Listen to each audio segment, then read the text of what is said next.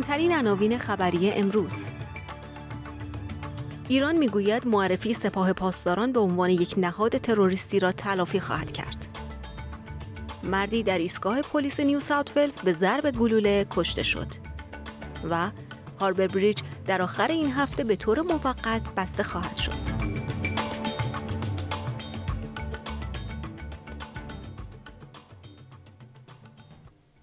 مردی در اداره پلیس منطقه تنترفیلد در نیو ساوت ولز به ضرب گلوله کشته شد. پلیس نیو ساوت ولز می‌گوید این مرد پس از مقابله با پلیس در جریان یک چک رفاهی مورد اصابت گلوله قرار گرفت. استفان اگینتون سرپرست کمیساریای نواحی غربی می‌گوید اوضاع هنگامی که ماموران با این مرد به اداره پلیس بازگشتند به خشونت گرایید.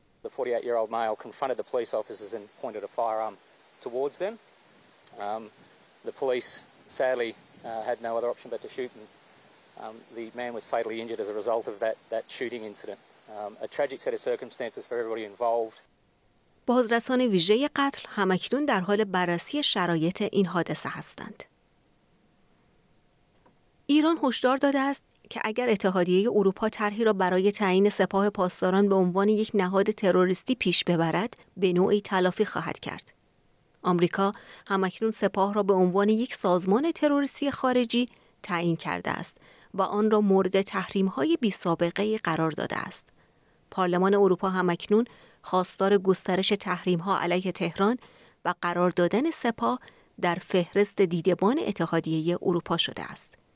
محمد باقر قالیباف فرمانده سابق سپاه و رئیس پلیس می‌گوید اروپا از برداشتن این گام ها پشیمان خواهد شد. مجلس ایران قطعا مقابله به مثل خواهد کرد و این کاملا منطقی است که ما دولتهای اروپایی را حامی تروریست و ارتشهای آنها را در گروه تروریستی در نظر بگیریم و از این به بعد به شیوه کاملا متفاوت با آنها در منطقه برخورد خواهیم کرد.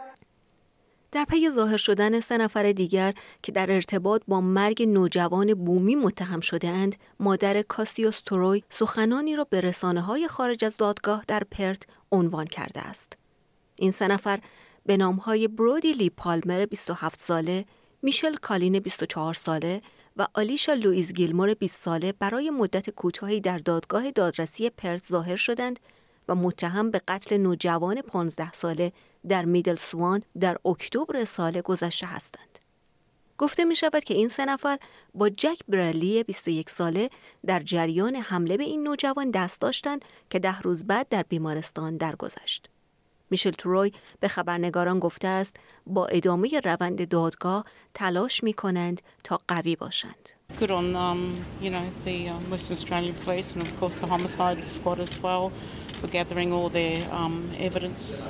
um, um, um. Uh, this is just one step forward to um, justice for Cassius, and it's also one step forward for all of our healing, all of his family. دو پرواز داخلی دیگر کانتاس روز جمعه به دلیل مشکلات فنی بازگردانده شدند. اولین پرواز به شماره QF430 دیروز صبح ده دقیقه پس از آغاز سفر خود به سمت سیدنی در نواحی بانیدون مسیر خود را تغییر داد و با امنیت در تالامرین در ملبورن فرود آمد. پرواز دوم به شماره QF 1516 در حال سفر از ملبورن به کمبرا بود و به دلیل مسئله در بال هواپیما برای احتیاط مسیر خود را بازگشت. کانتاس با انتشار بیانیه ای اعلام کرده است که این بازگشت ها به خاطر رعایت جانب احتیاط انجام شده است.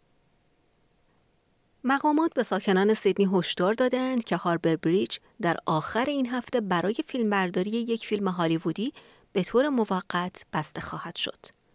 سازمان راه و ترابری نیو ساوت ولز می‌گوید که این پل روز یک شنبه 22 ژانویه از ساعت 3 صبح تا ده صبح از هر دو جهت بسته می شود تا فیلم برداری فیلم جدیدی با بازی رایان گاسلینگ به نام The Fall Guy تسهیل شود.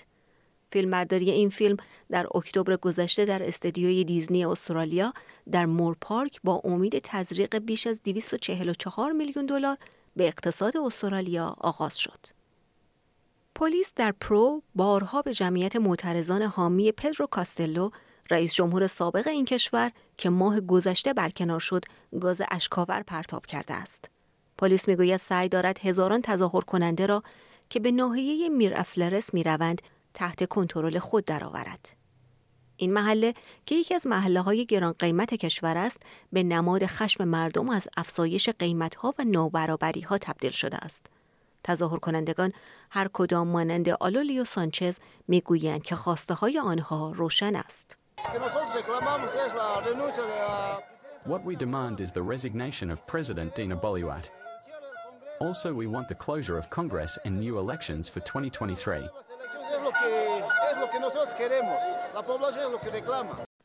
دیدبان مصرف کننده استرالیا اعلام کرده است که اگر اپراتورهای صنعت گاز ناخواسته قوانین کلاهک قیمتها را زیر پا بگذارند جریمه خواهند شد.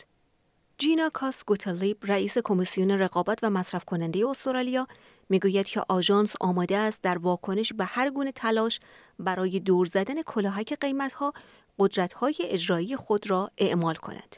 اما او می‌گوید که مجازات ها به سطوح بالا اعمال می شوند و بعید است که خطاهای صحوی در این هیته واقع شوند. وزیر آموزش فدرال می‌گوید دولت پاسخی جدی به گزارشی که نشان می‌دهد دانش آموزان به طور فزاینده ای از استانداردهای دانش و ریاضی عقب هستند آماده خواهد کرد. بررسی اصلاحات مدارس ملی نشان می دهد که در هر سال تقریبا 100 هزار کودک حداقل سطح خواندن و نوشتن را ارضا نمی کند. همچنین دریافته است که این میزان برای کودکان فقیرتر در حال رشد می باشد.